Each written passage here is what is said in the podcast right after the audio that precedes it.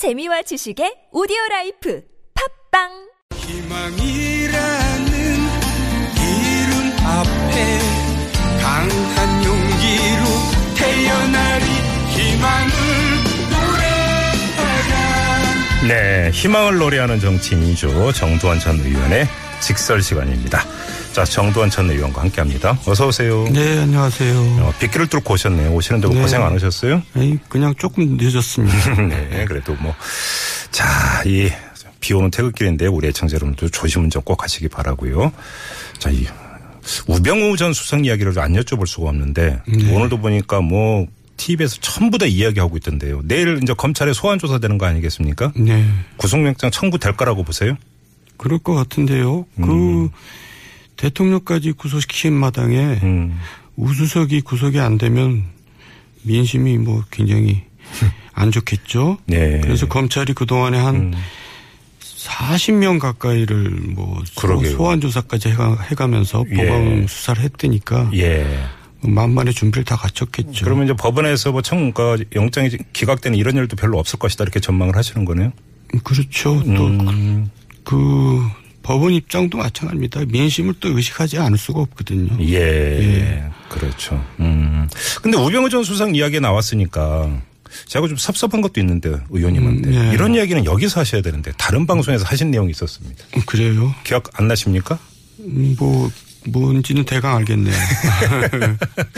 그 1월인가 그때 그 노무현 수사라고 봐야 되는 거죠. 네. 그 우병우 이제 당시 이제 대검 중수부에 있을 때 네. 이 비하인드 스토리를 얘, 그러니까 얘기하신 게 있었습니다. 근데 혹시라도 못 들으신 분들을 위해서 좀 다시 한번 정리해서 말씀을 해주세요. 어떤 일이 있었던 겁니까? 그러니까 문재인의 에, 지금까지 최 최고의 공신은 우병우다 이제 이런 얘기죠. 음? 그럼 사람들이 무슨 소리야 그게? 무슨 무슨 말씀이세요, 그게? 그러니까요. 예. 사실 이제 노무현 대통령 막바지 너무 인기가 없었잖아요. 네. 그래서 이제 친노들이 스스로를 패족이다 하면서 그랬죠. 이제 자중하는 모습도 보이고 그랬는데 네.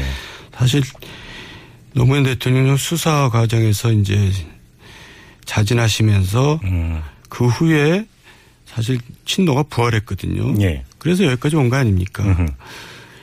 그런데 이제 그 자진하시게 된 경우 이제 원인이 우병우한테 있었다는 거죠. 어, 어떤 점에서? 그러니까 우병우가 이제 수사 검사였는데 그렇죠. 대검 중수부에. 당시 이명박 대통령은 노무현 전 대통령이 구속되기를 원하지 않았어요. 음. 왜냐하면 이뻐서가 아니라 네.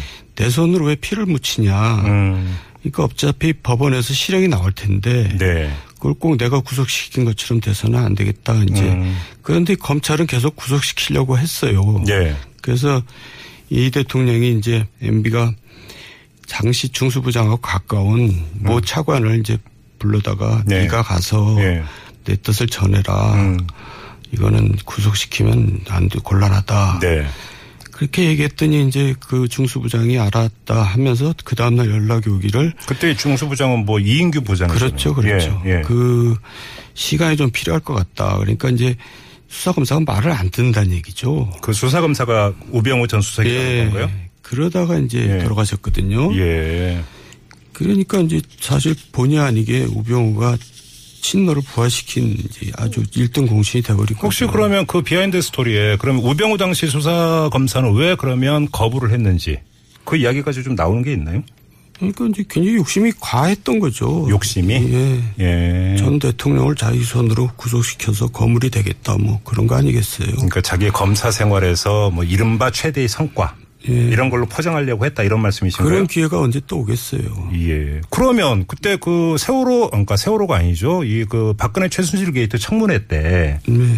그때도 이제 그 노무현 그 전 대통령 수사를 할 때 뭐 좀 막말을 했네 뭐 이런 얘기했을 때 자기는 아니다 딱 잘라서 이제 그 부인한 적이 있지 않습니까? 막말하고 구속하고 뭔 상관이 있어요. 그거는 또 그러니까 별개의 예, 이야기고요. 다른 얘기죠. 음.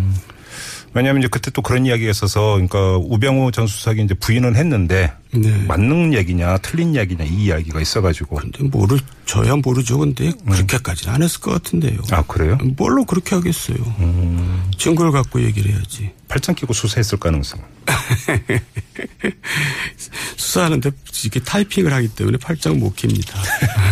그런 건가요? 예. 예. 그럼 제가 여기서 하나 더 추가 질문을 드리겠습니다. 이번에 홍준표 자유한국당 후보의 말을 인용을 해서 그 질문을 드리겠는데요. 네. 홍준표 후보가 어떤 이야기를 했냐면 검찰은 바람보다 먼저 눕는다. 얼마 전에 이런 얘기 한 거 기억나시죠? 예, 들었죠. 자, 왜 이 이야기를 했냐면 권력의 향배에 대해서 검찰은 대단히 민감하다. 지금까지 그래, 그래 왔죠. 그랬죠. 예. 혹시 그 우병우 전 수석에 대한 어, 사법 처리 방향과 네. 지금의 대선 판도, 구도와 어떤 상관성이 있다고 보세요? 없다고 보세요? 그 상관이 없을 수가 없죠. 그러니까 검찰은 예외 없이 예. 대통령 임기 말에는 이제 음. 현 이제 권력에 대해서 이제 공격을 하고 네. 다음 권력을 의식하는 거겠죠. 네. 안 그런 적이 없었어요. 음. 그 이번에도 예외 없이 이제 그렇게 된 꼴인데 네.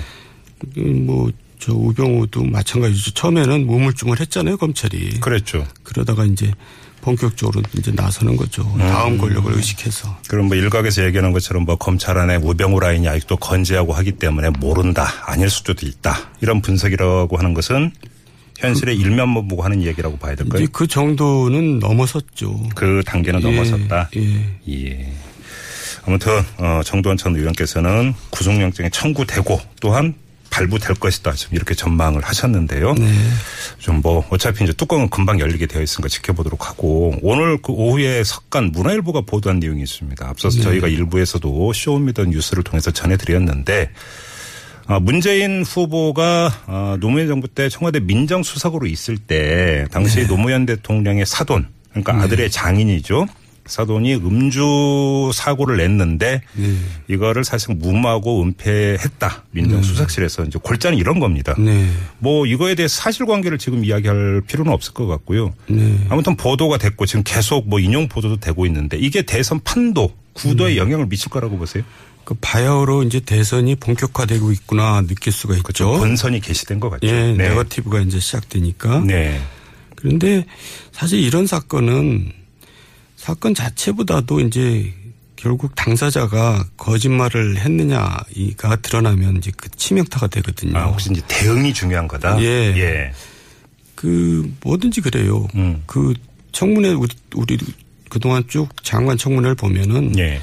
본인이 거짓말했을 경우가 이제 드러날 때 음. 그 결정타를 먹거든요. 그게 아니라 아, 이제 잘못했습니다. 예. 이래버리면 그래서 이 문제도 문 후보 쪽에서 잘 대응을 해야 될 텐데 네. 이제 좀 아슬아슬하네요. 아 그래요? 그러면 지금 바로 이제 조금 전에 나온 뉴스에 따르면 그 더문캠의 김경수 대변인이 뭐라고 이야기를 했냐면 네. 이호철 당시 민정비서관이 원만하게 합의를 봤다라는 보고를 받고 자체 종결을 했다. 그러니까 이제 당시 문재인 수석에게는 보고가 안 됐다 이런 주장인 거잖아요. 근데 이제 이호철 당시 민정비서관이 음주운전 사고라는 점을 감안해서 사건 처리가 끝까지 제대로 이루어졌는지 꼼꼼히 확인해 보지 못한 것에 유감을 표한다고 캠프 쪽에 알려왔다. 이렇게 밝혔어요. 김경수 대변인. 그럼 이런 대응은 어떻게 평가하세요? 그러니까 좀 이상해요. 상식이 안 맞잖아요. 네. 그걸 문재인 수석이 모른다. 음. 그런 대응은 저는 지금 뭔가 실수하고 있다고 생각해요. 아, 실수라고 보세요. 예. 음. 그걸 누가 믿겠어요. 대한민국에서. 벌써 거기서부터 이제 좀 이상하게 지기 시작하는데요. 예. 네, 그- 뭐 그런 얘기를 할 필요가 없죠. 음, 몰랐다고 얘기하는 거는 음. 차라리 아 얘기를 안 해야지. 뭐, 네. 무슨 그런 얘기를 뭘 합니까? 오히려 그럼 이런 대응이 오히려 저 네거티브 공세를 더 강화시킬 수도 있다. 이렇게 보시는 거네요. 아니, 뭐 지금 그 아들 문제까지도 계속 옛날에 한번 거쳤던 얘기인데 네. 그것도 다시 이제 등장했잖아요. 예. 근데 이 문제를 가만 놔두겠어요. 다른 후보 측에서 이제 물건 늘어지겠죠. 야, 그러니까 오- 오히려 이제 초반에 이 문제를 클리어해야 되는데 네. 이렇게 가버리면 오히려 이게 더 커질 수가 있다. 이런 진단이신 거네요. 예, 제가 볼 때는 대응을 저렇게 하면 안 될 것 같아요. 아. 문 후보는 몰랐다. 예. 말이 안 되죠. 아니, 그건 진짜로 몰랐을 가능성은. 아이고, 그걸 그 상식적으로 그 얘기를 당연히 하죠. 그걸 안 합니까? 그런 큰, 저 큰일이 벌어졌는데. 네. 조금 전에 저는 이제 사실관계는 그러니까 그 다시 살펴야 된다고 말씀을 드렸으니까 네. 더 이상 여쭤보지를 않겠고 아무튼 그러면 만약에 그 지금 의원님 진단대로 대응을 잘못하고 있는 것이라면 네. 일정하게 대선 판도에도 영향을 미친다고 보세요? 미, 미치죠. 그래서 네. 지금 그란에도 음. 안 후보가 이제 막 따라오고 있는데. 안철수 후보. 예, 예.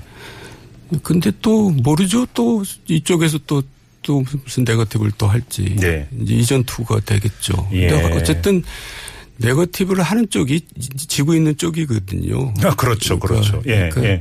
우리가 잘 봐야죠. 그거를. 알겠습니다. 이제 좀 그 대선 판도 이야기가 나왔으니까 그 좀 범위를 넓혀서 뭐 이게 양강이냐, 뭐 다자구도냐, 양강이 이런 얘기 많이 하는데 네. 어떻게 전개가 될 거라고 전망을 하세요? 그러니까 결국은 한국당 예, 후보 자유한국당. 예. 예.